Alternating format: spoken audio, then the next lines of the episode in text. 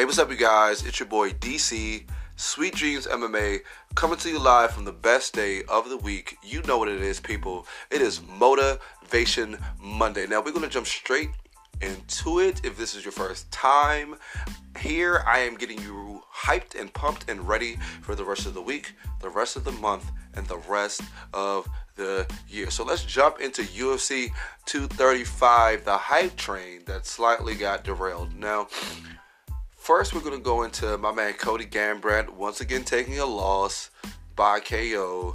He got caught and, you know, saying resulted in another loss by KO. Now, everyone knows how much I like Cody. Knows that, like, I feel like he could be champion again.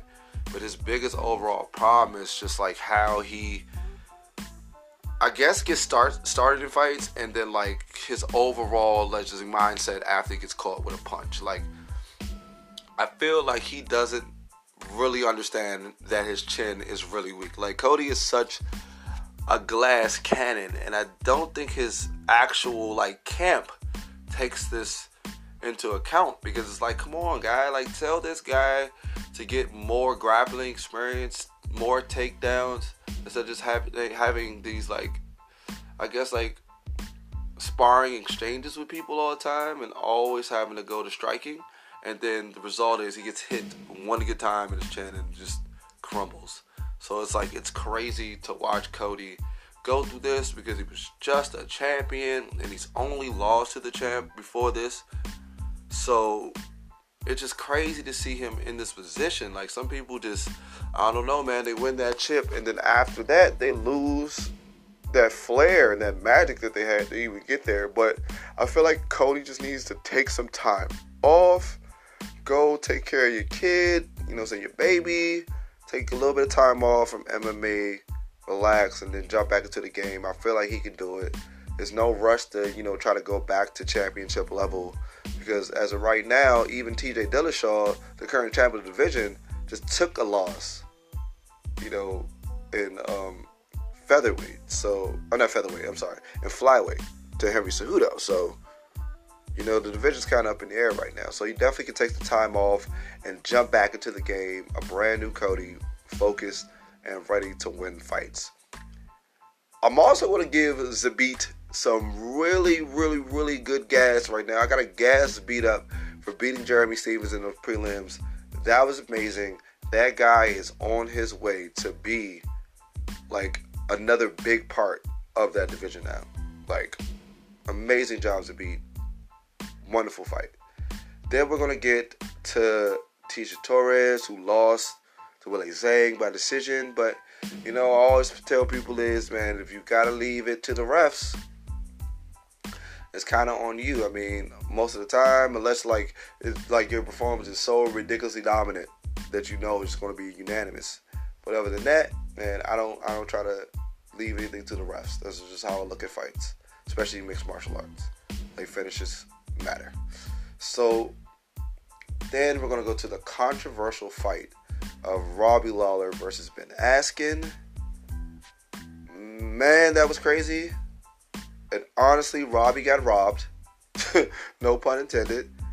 And I mean, he was cool about it, you know, and that's what I like about Robbie. He's really cool about things that happen. Like, you know, he was like, mistakes happen, you know, but and he's in, he wasn't all bent out of shape about it. You know, real good sportsman, real good competitor. You know, and and put it like this, he's to be back in the title contention pretty soon. So look for Robbie Lawler to have, you know, probably some good title contention fights after this because I think that Ben Askren thing was just it was terrible, which is trash. Ben's not trying to fight him again, so I don't know whether that's going to put Ben in the division either because he didn't beat overall really beat Robbie Lawler. So he's gonna have to have another, I feel like, fight that christens him, christens him all the way into that and to the UFC. But we're gonna see. We're definitely gonna see. I'm not gonna sit there and say like Ben Askren is it going to have a good career. I feel like he will. I feel like he will, but he needs another test because that was just that was crazy. And you know, Herb Dean's a really good ref, so I'm not gonna fall Herb Dean and then all of a sudden be like, oh, Herb's washed or you know, Herb's a bad ref. Now Herb's a great ref made a mistake. You know, other refs made this mistake. So But how how it's looking is my overall analyst analyzation of it is that like Robbie was it wasn't in a choke. It was more, if anything, like a neck crank, or he was squeezing his head. He thought that you know Ben was just going to blow his arms out, so he rested. And the minute he stopped fighting the choke and let his arm rest for a second, it looked like he was out.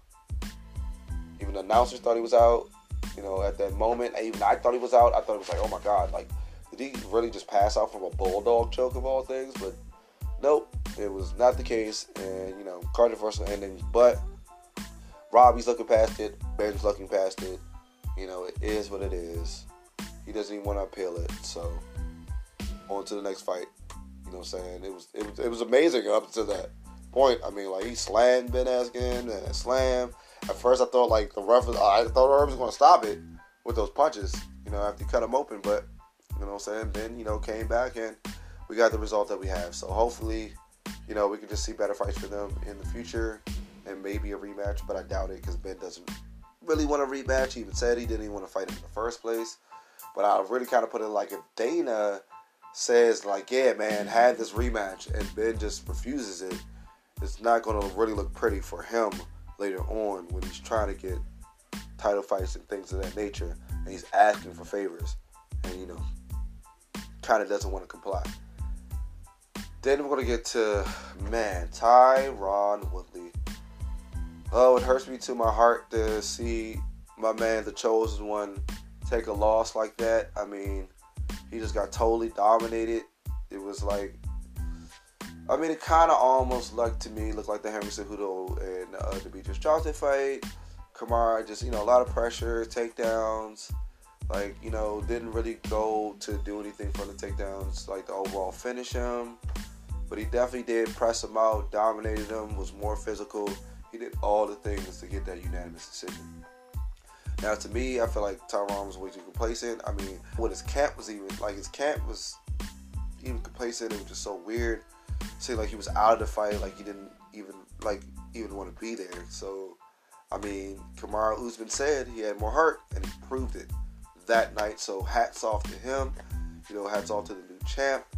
And for Tyron, the chosen one, Willie, his career is definitely not over. He is definitely not washed. I feel like, excuse me, he can definitely have a comeback after this. Once again, he just has to go back to the drawing board, refocus, and just look at that fight and find out, you know, where did he went wrong, you know, where was his weaknesses, try to find some strengths, and you know, hey, like I said, everyone takes a loss. Like even Demetrious Johnson after having that incredible streak, you know, saying all the title defenses, he lost. So every champion can lose, other than Jon Jones. My man pulled out another W. I mean, once again, another controversial fight because Jon did hit Anthony Smith with an illegal knee in the fourth round. I mean, it was crazy. People even saying that it was a legal kick in there as well. I didn't see that. I felt like it landed on the arms, like Joe Rogan said. So, but that knee definitely was illegal definitely was. I'm not taking it back. You know, I'm a Jon Jones fan, but I'm definitely critical of him when he does anything to me that I feel is wrong. Now, do I feel like it was malicious? No, not at all. I feel like in the moment, because of the ruling, the ruling is kind of sketchy. That fingertips are standing, flat palm is, uh, you know, saying the grounded opponent. So in that, you know, I guess exchange and that timing, that's what second someone can, you know, flatten their palm out, not even be defensive, not even defensively, like just, you know, as I guess, you know, muscle memory. And hey, it, you know, a slip up will happen. Now, everyone's saying that, like, you know, Anthony Smith could have got the title that way. Now, me personally, I don't know what the rules actually state. I mean, me, how I look at it is if different states have different rules on a grounded opponent, to me, I don't feel like you could DQ a fighter for that slip up and it result in the other fighter getting the title. Now, me, I feel like it's no contest. They fight again. Simple. Because if you give a fighter the title off of a slip up like that, a non malicious slip up like that, then that's kind of crazy. That's just ridiculous. After all Jon's had to go through, if that's what it ended his title reign again, then I just would have been like, man, this is this is this is stupid.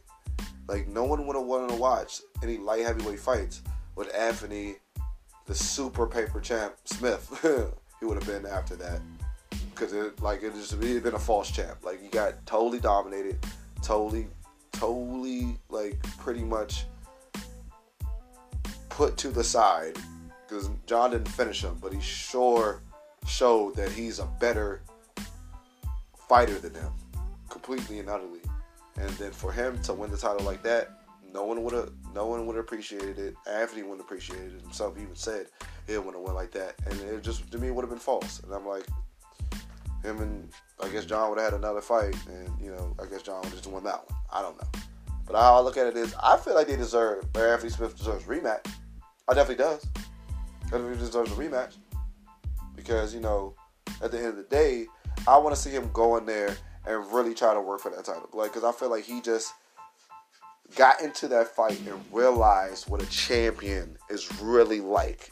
And uh, and uh, and the rest of his fights, like you know, are kind of kind of all went the kind of same. Like either he had to come back, or you know, saying like somewhere within the fight, or you know, he had t- uh, parts of dominance. You know, I'm saying times of dominance in fights, and then you know, saying went for the finish and got the finish later on. So how I look at it is, I would love to see him and Jon fight again. I mean, even though it was a one-sided contest, I feel like Anthony Smith was probably like really the toughest like as far as grit and durability, the toughest person that Jon Jones ever had to fight, even Gustafsson, because we literally saw with Jon, if Jon really wanted to finish Gustafsson like like he did the second time, that he could.